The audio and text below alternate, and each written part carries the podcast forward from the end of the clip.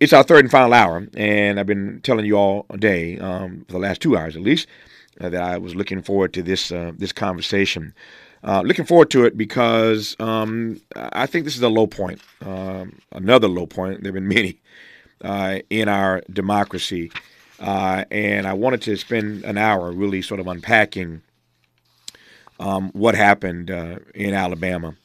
And uh, I am pleased to have uh, Professor Joy James with us in this hour, who I'll introduce here uh, more robustly in just a moment. But let me just tell you, uh, you all saw the news about this brother, um, this man Kenneth Smith, who was uh, put to death, executed in Alabama. I mentioned earlier in today's program that the states, uh, doing some research on this last night, preparing for Professor James, the two states that last year executed more people than all the other states combined, basically.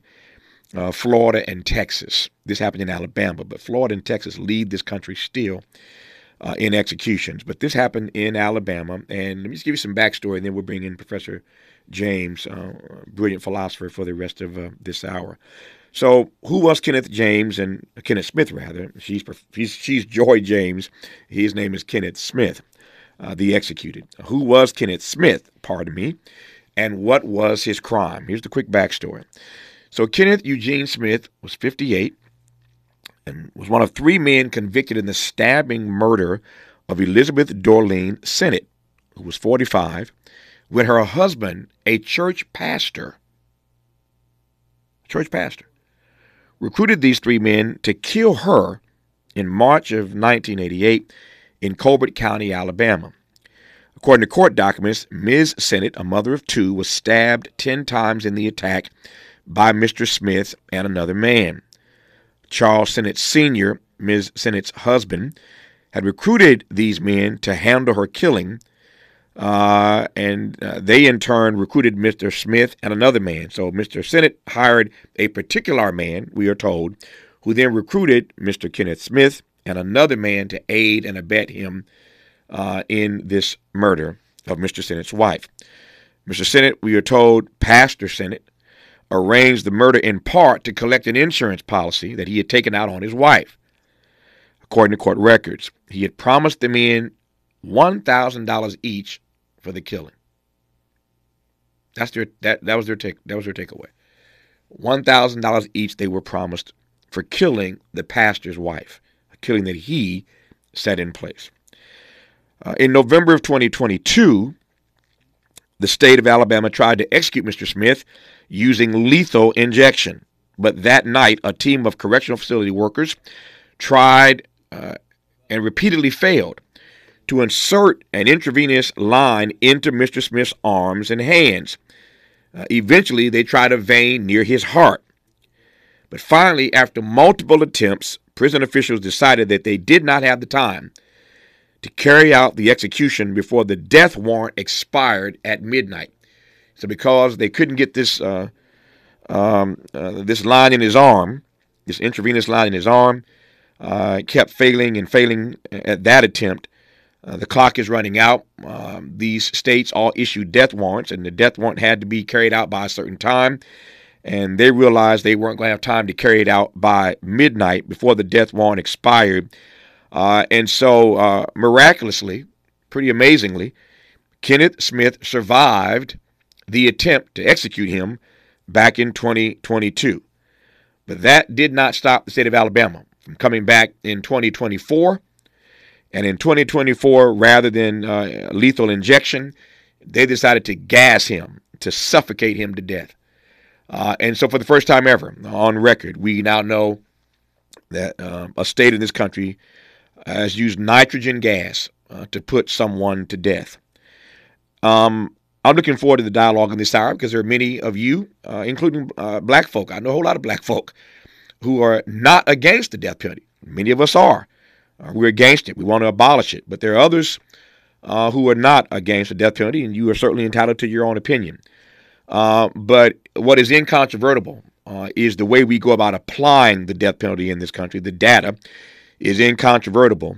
And even if you believe in the death penalty, are you okay with suffocating for 22 minutes somebody to death? That's what it took 22 minutes for him to finally die from suffocation. Uh, we don't want to call it what it is, but that's exactly what it is. Suffocated for 22 minutes. Talk about cruel and unusual. Talk about pain and suffering. Talk about torture, even if you're for the death penalty. Are you down with that? The conversation with Professor Joy James commences when we come forward on Tavis Smiley. Interrogating and unpacking. That's what we do around here. You're listening to Tavis Smiley. The, who do you trust to get at the truth? Tavis Smiley. Smiley. Smiley. That's who. The conversation continues right now. It does indeed. So now that I've given you the backstory to who Kenneth Smith is, uh, what his um, uh, the crime was he was accused of and found guilty of, uh, and how they tried to uh, execute him in 2022, came back again in 2024. He survived the lethal injection then. So now they enter nitrogen gas into the situation, and he is the first American um, uh, that we know of who has uh, been put to death, gassed to death basically by nitrogen. And uh, the question is whether or not that represents a low point in this so called democracy. Joy James is an author and professor of humanities and political science at Williams College, and I am delighted to have this philosopher on our program. Professor James, how are you today? I'm doing well. Thank you for having me. You know, it's under very serious conditions and discussion, but I appreciate being able to speak with you and your audience, you know, about what we're facing. No, um, I'm glad to have you on. And I let me just say at the outset, I, I, I specifically I have a number of brilliant philosophers who are in my Rolodex. Um, many of them you hear on this program are routinely, but this is one of those moments where uh, I wanted to talk specifically and unapologetically to a philosopher, uh, not a politician, uh, we did talk to the former governor of Ohio, uh, Professor James, earlier in today's program, uh, Dick Celeste. When he was governor of Ohio, he commuted a number of uh, death row inmate sentences. Um, uh, and so he knows something about what it means to be the governor who has the opportunity to commute. And he took advantage of that a number of times when he was governor, again, of the Buckeye State. that did not happen, of course, in Alabama, and the Supreme Court did not get involved to stay the life of Kenneth Smith. But but I, don't even know where to start. Um, broadly speaking, uh, let me just ask you this, and we'll we'll we'll, we'll move through this hour and kind of narrow it, I, I guess. Um, but your your opening your opening salvo, your opening thoughts about what all this means. I well, just as a person and as a citizen, however we describe that, and I'm not, and I include everyone who's here in this country as being part of the democracy, which is an ongoing project that keeps, you know, falling off the rails because of state violence. Mm. I we're facing violence on so many registers, right? And even the way you described it, and you were you were clear, you were precise, but even the description of that murder of that mother and that wife, obviously married to the wrong person, mm. that was horrific. But we can't respond to one horror with another form of horror particularly if the people who hold the the levers of the machine. I mean, it, it takes 22 minutes to die because you want to do an experimental execution because you've run out of lethal injection drugs. So it's it's the machinery of death that we have to confront, and then we have to figure a way to bring it to a halt. Mm. What do you? I, I love the phrase, although I, I, hate the I hate I hate what, what what's behind it. But I I'm I I hear the phrase and it it jumped out at me um, that this is a part of a machinery of death. That's your phrase, machinery of death.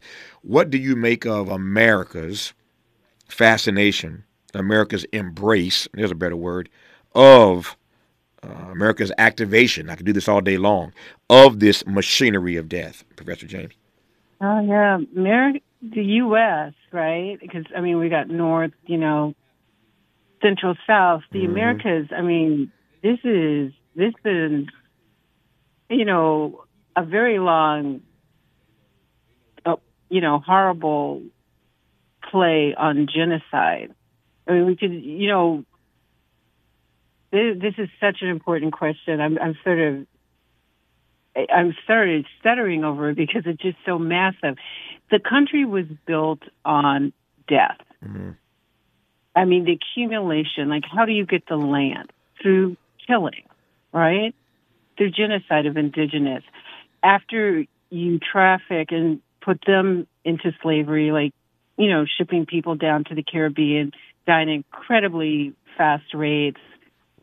Uh, you need more labor. What do you do? You go to the continent and then you get us. So war on land, a war for death and capture on land, war on water, you know, the Atlantic where I don't, it's uncountable how many people of African descent died, and then war on new land when you come to the Americas or to the United States. The nation has accumulated its wealth, its prestige, its power basically through death. Mm. And I think it's difficult for us to grapple with that because we pay taxes. Either, you know, it's local, state, or federal taxes. So you're paying for these executions.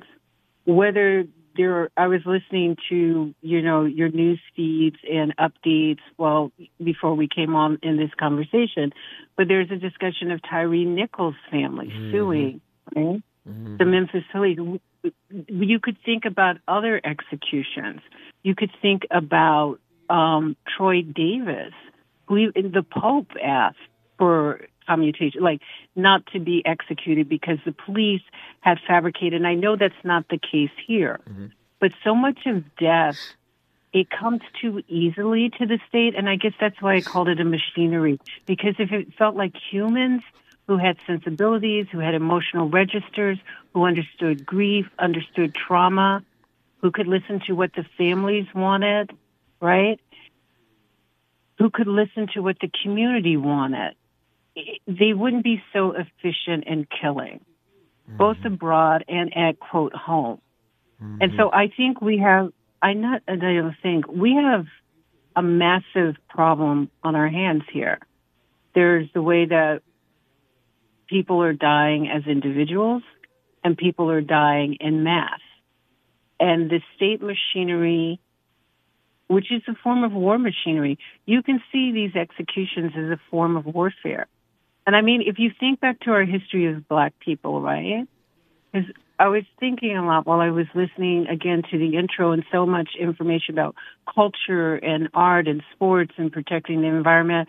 But I was also thinking about history. Mm. If the state had had its way, they would have killed Ida B. Wells.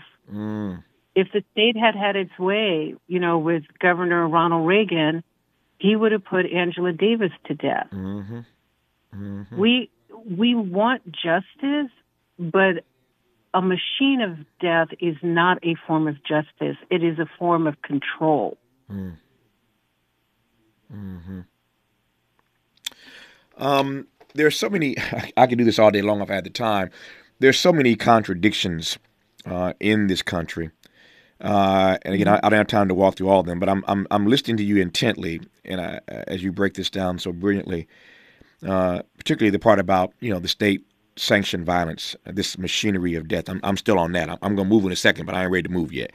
I want to stay with this notion of state sanctioned violence and this notion of this machinery of death, as you put it. Um, and what I'm thinking now, Professor James, is how one juxtaposes all of that. How do you juxtapose this state sanctioned violence? How do you juxtapose this machinery of death with the other notion that we advance of in God we trust, that we are a nation that believes in the Creator, etc., etc., etc. If I had time, I could break this down. I don't need to for you because you see exactly where I'm mm-hmm. going. It's it's it's mm-hmm. it's it's a it's a it's a glaring contradiction, right? That that yeah, that, that, God, yeah. that, that, that we that we that we believe in a God. It's mm-hmm. on our it's on our it's on our it's on our it's on our tender. We believe in a God who gives life uh, we believe that God is supreme. We believe that God is sovereign, and yet He gives life, and we think that we are somehow endowed with the ability to make a decision to take life. There, there is a, there's there's a serious contradiction here. There, there are many others, but let's just start with that with the contradiction that is America, at least as it relates to I to to the ideals that we profess. Yeah, America was always a project for accumulation, but also, a, you know, a portrait of hypocrisy. you know, it, it's in God we trust. I mean, commerce, in commerce, America trusts, or the United States trust. Mm-hmm. Like in accumulation, we trust. In domination, we trust. In militarism, we trust. Mm. Like, I would give an example about death. So I grew up in a military family, right, with an officer. And, you know, at, at one point, my politics shifted, right? I'm grateful for that. But at one point, you know, I'm a military brat. And so I'm going to be an ROTC. And a lot of this trust, you know, that you place in the government and the whole notion of loyalty and discipline and following orders and so forth, you know, on and on and on. It's drilled into us, mm-hmm. literally drilled, just like a, a military performance of a regime, you know, of conformity. But what I remember is the contradictions that the black officers had. Mm. Because my father was an officer in Vietnam, and that means that, you know, they knew what they were doing. They would also say, I'm not going to be a cook, I'm going to be an officer, I'm going to take this job under, you know, the imprint of in an empire we trust. I'll just call it that. Mm-hmm. But they, you end up, right, losing your soul Mm. if you engage in a loyalty oath to a machine that reproduces death.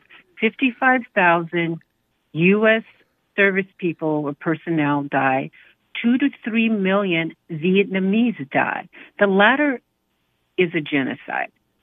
And somehow you have to reconcile how is it that this country that is supposed to be so caring and so forward thinking, like the shining light or whatever on the hill, how is it that it is so steeped in violence, in the culture, in the lynching, in the dishonor, in the, you know, it is ongoing slaughter. Mm. Even if it's not physical slaughter, it's the evisceration of your dignity as being a person of African descent, of having a child who's non-binary, of having a woman who needs care and reproductive rights. This is a very intrusive democracy that seeks control through various forms of violence. If we cannot control it, Mm. and that's a real thing, Yeah. because we were actually the objects of its capture and that also we generated its wealth through all that labor right but if we cannot control it we should be very very skeptical about validating it hmm What? That's powerful. Um, what? What do you see as the price, or the price is, that the demos pays for being in a republic that is so steeped in violence? yeah i think it's it's that shining thing on the hill we like what glitters right but it's all it's not gold right Mhm. it's fool's gold so like if you go back to athens you know um ancient greek culture was supposed to be like this you know oh highbrow i don't even have the words right now because i'm so upset about the the proximity of death and dishonor that we have to participate through this. But anyway, so this notion that a democracy, right, would have the people who are worthy of participation in deciding the rule of law or order, the advancement of culture. But if what we know of its, you know, the architecture of its like template that it's reaching back to is that really only the elites could actually vote. And if you think of the way in which the Voting Rights Act is being eviscerated under the Supreme Court and how we had to fight for it and people had to lose their lives, their lives were taken by the state, by the Klan, by the police in order to have the right to vote. It's a slippery promise right? Mhm. It's already destabilized because it's so violent, but it's also destabilized because we as citizens or communities have little say about how the democracy conducts itself. It does a lot of performance play, like we're the only or the greatest democracy. We care about people, but then you ask, you know, people died from poisoned water in Flint, Michigan. Isn't that a form of execution? People die when they're beaten to death. People die in the cold when they're unhoused. Mm. People die. We, you know, through Serena Williams almost died giving birth, and she has money. Mm-hmm. But the way in which medical care is meted out, the way in which dishonor and brutality are meted out, why would you trust the state to be in charge of life and death? It is not a proxy God. It is a machinery. Mm. You got my you got you got my mind working here. Um, I never thought about it in the way you just laid out that America really uh, is executing people every day. Uh, this oh, de- this democracy yeah. executes people every day. You heard Professor James as clearly as I heard her, and I'm not talking about executing inside of a prison uh, uh cell. Uh, I'm talking about what she's talking about. We execute black mothers when we don't give them good maternal health. We execute the homeless when we're out in the cold and they die. I don't need to repeat what she said. You heard her, but I never kind of never quite thought about the way we execute people every day in this country. Uh, because, to her point, uh, we are a nation that is steeped in violence, uh, state sanctioned violence, a machinery of death, as she put it.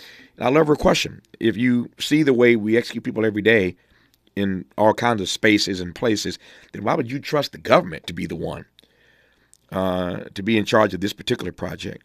In case you've just tuned in, we're talking about um, the execution of Kenneth Smith, uh, first American that we know of uh, who, who, the state suffocated to death with uh, nitrogen gas. And uh, we come forward, I want to talk about the way they frame this as as as humanitarian. Um, that's the way they framed it. That it was the humanitarian thing to do. To suffocate somebody for 22 minutes is humanitarian. And I want to get her take specifically on this will be fun and interesting. Uh, I want to talk specifically about black folk and the death penalty because not all of us are monolithic. We're not a monolith, obviously. We're not all feel the same about this. And I've talked to, I got black folk, black friends who are for it, those who are against it. I want to have a broad conversation about black folk and the death penalty and how you could possibly be black and be for the death penalty. We'll talk about that part when we come forward with Professor Joy James on Tavis Smiley. For all the freedom loving folk, this is Tavis Smiley. I feel like freedom. Smart talk for curious people just like you. Just like you. You're listening to Tavis Smiley. Smiley. Tavis Smiley and uh, Williams College professor Joy James, um, brilliant philosopher, as we talk about the aftermath or talk in the aftermath of the execution of Kenneth Smith in Alabama, uh, put to death uh, with nitrogen gas. Um, first time it's ever happened, it was an experiment. And the experiment resulted in 22 minutes of suffocation.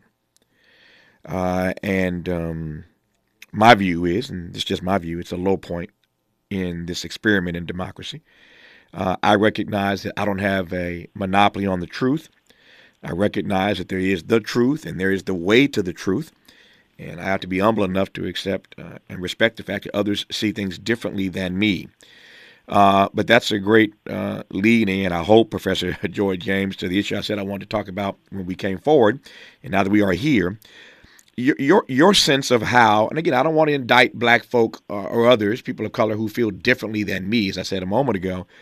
But it's it's always a fascinating conversation for me to talk to black folk who are in favor of the death penalty. It's a fascinating conversation. Um, I guess the question is, uh, without indicting those who have different opinions, how we frame, how do we go about go about best having a conversation inside of Black America about the death penalty? Does that make sense as a question? Yeah, it makes total sense. And I would say because we're deep in our culture and we're deeply committed to our families, which are not, our families are no more perfect than other families. Mm-hmm but our families are under more duress and stress because of the anti-black history and the anti-black racism that structures the United States. I mean, this is in part how it becomes an empire. Mm-hmm. So the way that I look at it is we have privilege, you know, to, to within certain parameters, right, to be for or against something, but we don't have protections if things go wrong, mm. right? Mm-hmm. And so sometimes it's it's great to exercise your privilege, but maybe it would be better to be more cautious about the death penalty than green lighting it.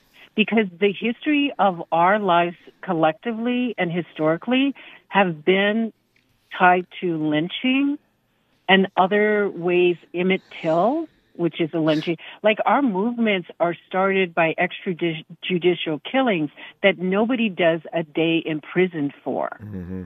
Does that make sense? Mm-hmm. Like we could be killed with impunity, and that's not just in the past tense. It's going to be in the present tense, and it's going to be in the future.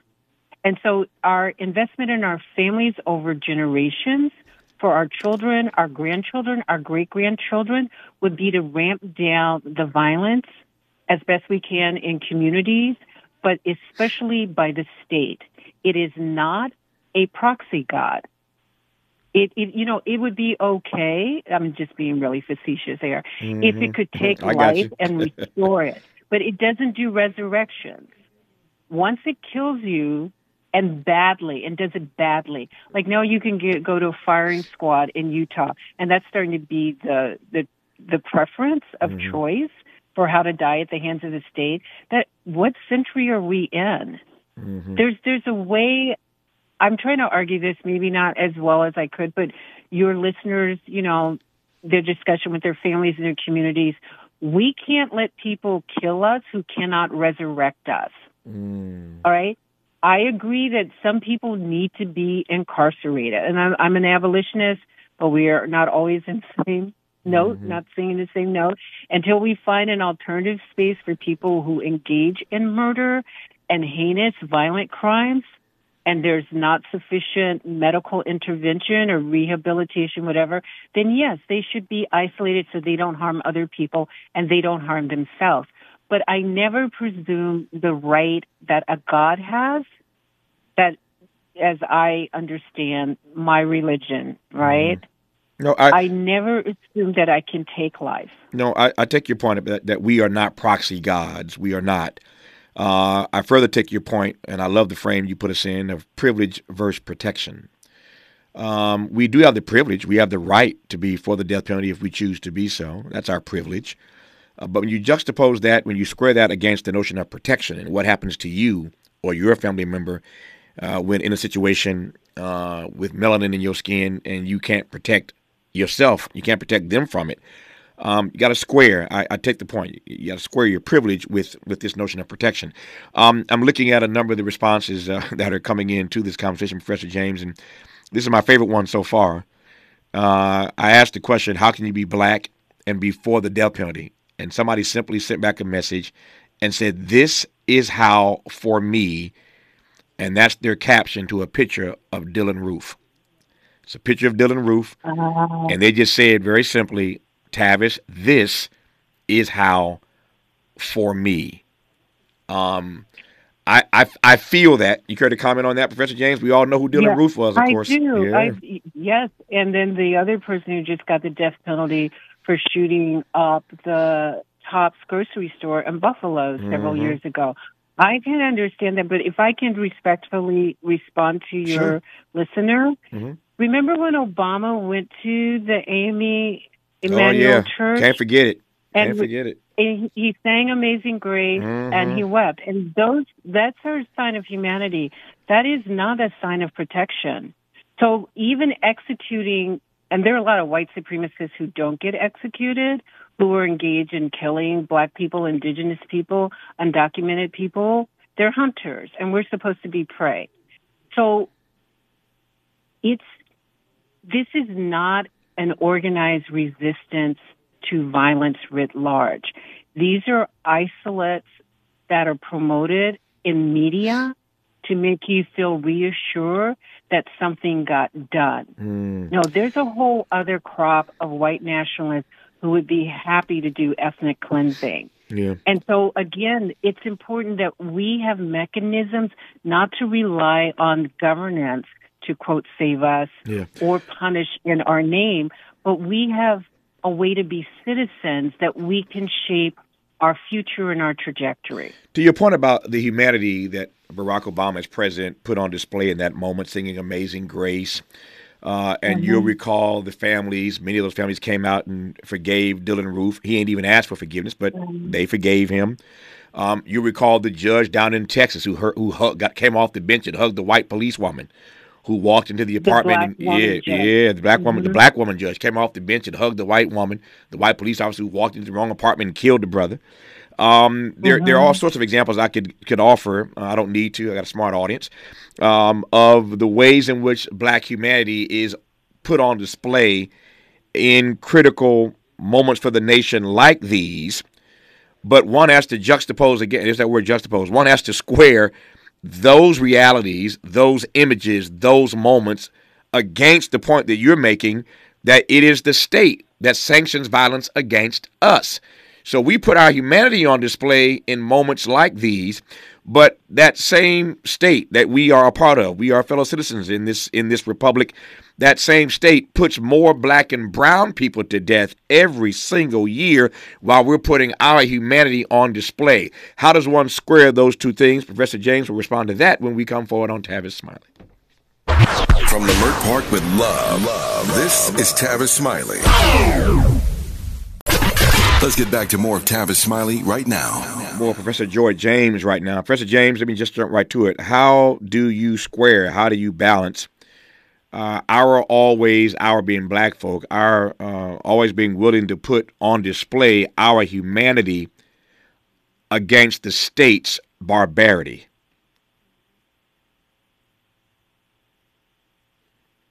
Professor James, can you hear me? I cannot hear you. You- Yes, I can. There you go. There yeah. you go. There you go. How do you how do you how do you how do you, how do you balance our humanity with with the state's barbarity? I don't think that we can balance it. I think we have to build our cultures of resistance. Uh, You, and always watch out for Trojan horses. I mean, people perform that they care. I mean, obviously, that pastor performed as if he cared and loved his wife until he didn't, and he wanted a monetary cash out. Mm-hmm. So I'm going to say the state is different from the pastor, but I'm also going to say that the state functions in some ways that seems pretty similar to the pastor, right? Mm-hmm. That as long as it can gain, extract, exploit, accumulate, you have some value and some longevity. When you're disposable, you're disposable. And even as we individually, like through your work, Tavis, through the work that your listeners do, their contributions, like, yes, we can see ourselves moving forward, but that doesn't mean that the state has agreed that it would treat us with the, the level of humanity, respect, and safety that we deserve. It is a predatory state. Again, I'm going to be repetitive. This is how it got to be this rich. Mm-hmm. And so what makes us think that in these individual, you know, prosecutions or these individual executions, that that's a signal that the state is safe for us and our children and grandchildren? There's, n that's not a real promissory note. That's a performance play. Yeah. If you can't, I'm sorry, if you can't stop the killing, then you don't trust the killer. Mm-hmm. I like that. If you can't stop the killer, you don't, you know, trust the killer. Um, I, for for me, it's it's it's. Uh, I mean, you you are you are brilliant because you're a professor at Williams College, and I'm just a, I'm just a lowly talk show host. But I will tell you Oh, this. stop. I, I will tell you this. Um, for me, uh, and I give you a, a litany of reasons why it's difficult for me to be black and for the death penalty. I'll give you a lot of reasons I've had the time. But the one that you know that always resonates for me or resonates with me, and again we've stated this already, is that it's difficult for me to support anything that brings disproportionate harm, and in this case, death to black people.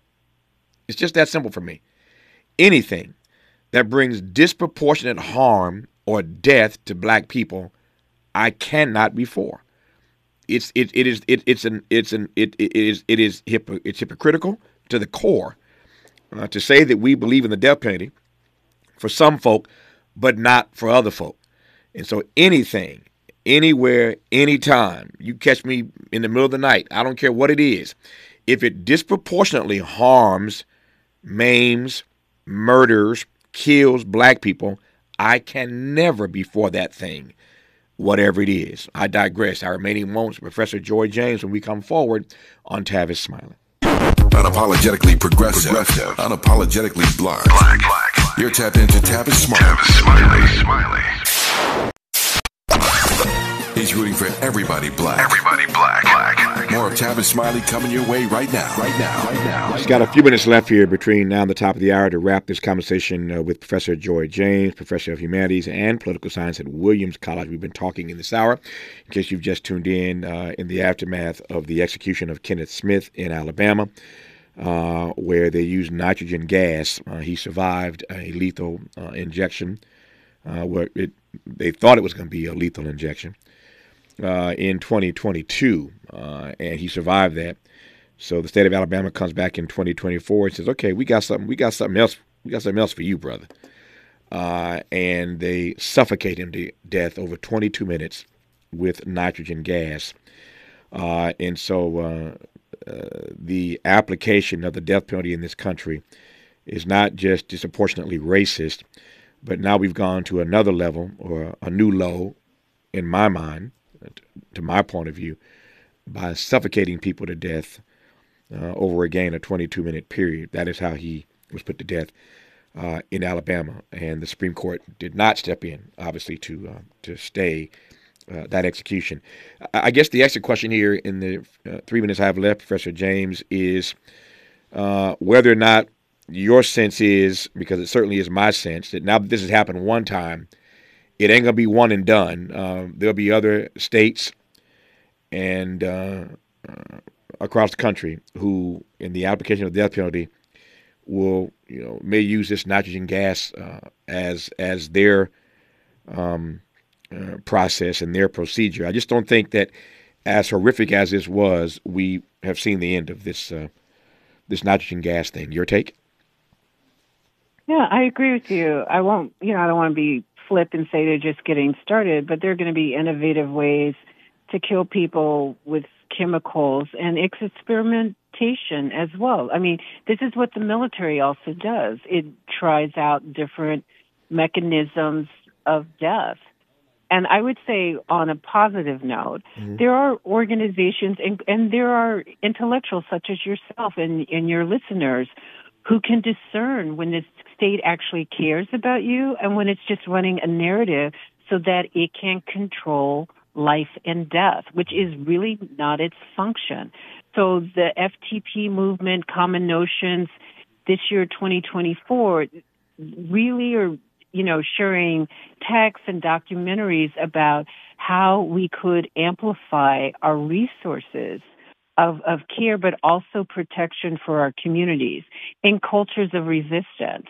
And I want to end with one thing. It's like meditating on Erica Garner, the daughter of Eric Garner. Mm. So he was killed by the NYPD in 2014, the same year Michael Brown was killed by police. And Ferguson, the same year that 12 year old Tamir Rice was killed by police in Ohio. And so the daughter transitioned from you know, health issues after giving birth, but also just the stress of bringing honor and justice to her father. Yeah. These deaths are having an impact to us, even if we don't know about it. Mm-hmm. There's going to be a level of stress that is going to impact all of us if this death roll continues as it is in a very barbaric and horrific way with no avenue out to reconstruct a democracy that is functional, that can contain violence without performing it as a god. Professor Joy James, author and uh, of any number of texts, and professor of humanities and political science at Williams College. They're keeping her busy, but not so busy that she couldn't give us an hour in conversation today. Professor James, I've enjoyed it immensely. Thanks for your insights. Good to have you on this program. We'll do it again somewhere down the road, and all the best to you. You too. Thank you. Thank you for coming on.